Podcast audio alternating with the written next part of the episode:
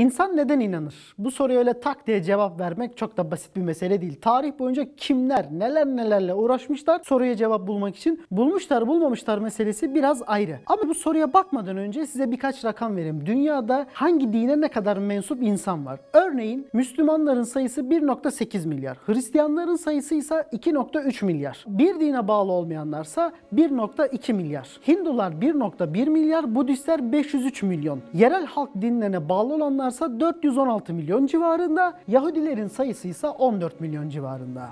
Peki bu kadar insan neden inanmak zorunda hissediyor?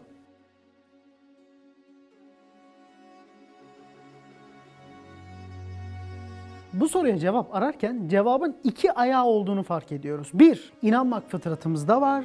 İki, insan huzur için inanır. Şimdiki durumumuz ne olursa olsun Müslüman, Hristiyan, Hinduizm, Budizm, yerel dil, Yahudi vesaire neyse. İslam inancına göre şu andaki konumumuz ne olursa olsun, insanlar hangi dine mensup olursa olsun, ruhlar aleminde bütün ruhlar Allah'a iman etti, biat etti. Allah ben sizin Rabbiniz değil miyim diye sorduğunda bütün ruhlar evet sen bizim Rabbimizsin diye cevap verdi. İslam inancına göre bütün insanlar İslam fıtratı üzerine dünyaya gelirler. Sonra dünyada bir çeşitlenme yaşarlar. Bizim de yapmamız gereken fıtratımıza dönmek, kendimizi tanımak. Kendimizi tanıdığımızda ikinci aşama geliyor. İnanmak.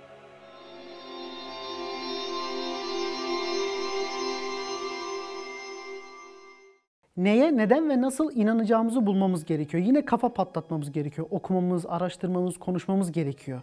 Peki bütün bunları neden yapıyoruz? Aslında çok basit bir cevabı var. Huzuru bulmak. Evet, huzuru arıyoruz. Bütün hayatımız boyunca yaptığımız tek şey huzuru aramak. İslam inancına göre inananlar huzura, inanmayanlarsa cezaya kavuşuyor. Bir insanın mutlu olup olmadığını gözlerinin içinin gülüp gülmediğinden anlarsınız. En büyük kahkahayı attığı anda bile inansız insanların gözleri gülmüyordur. Neden? Çünkü bu insanların huzurları yoktur.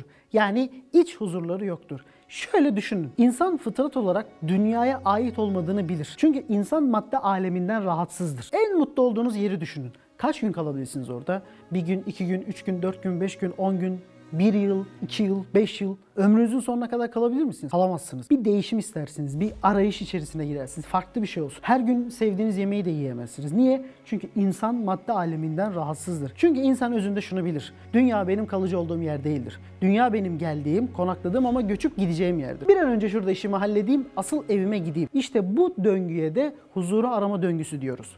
İnsan çabalayıp olgunlaştığında kim olduğunu anlar. Sonrasında çalışıp neye nasıl inanması gerektiğini çözer ki zaten zor değil yol belli ve yapması gerekenler için gereken olgunluk kıvamına gelince de harekete geçer.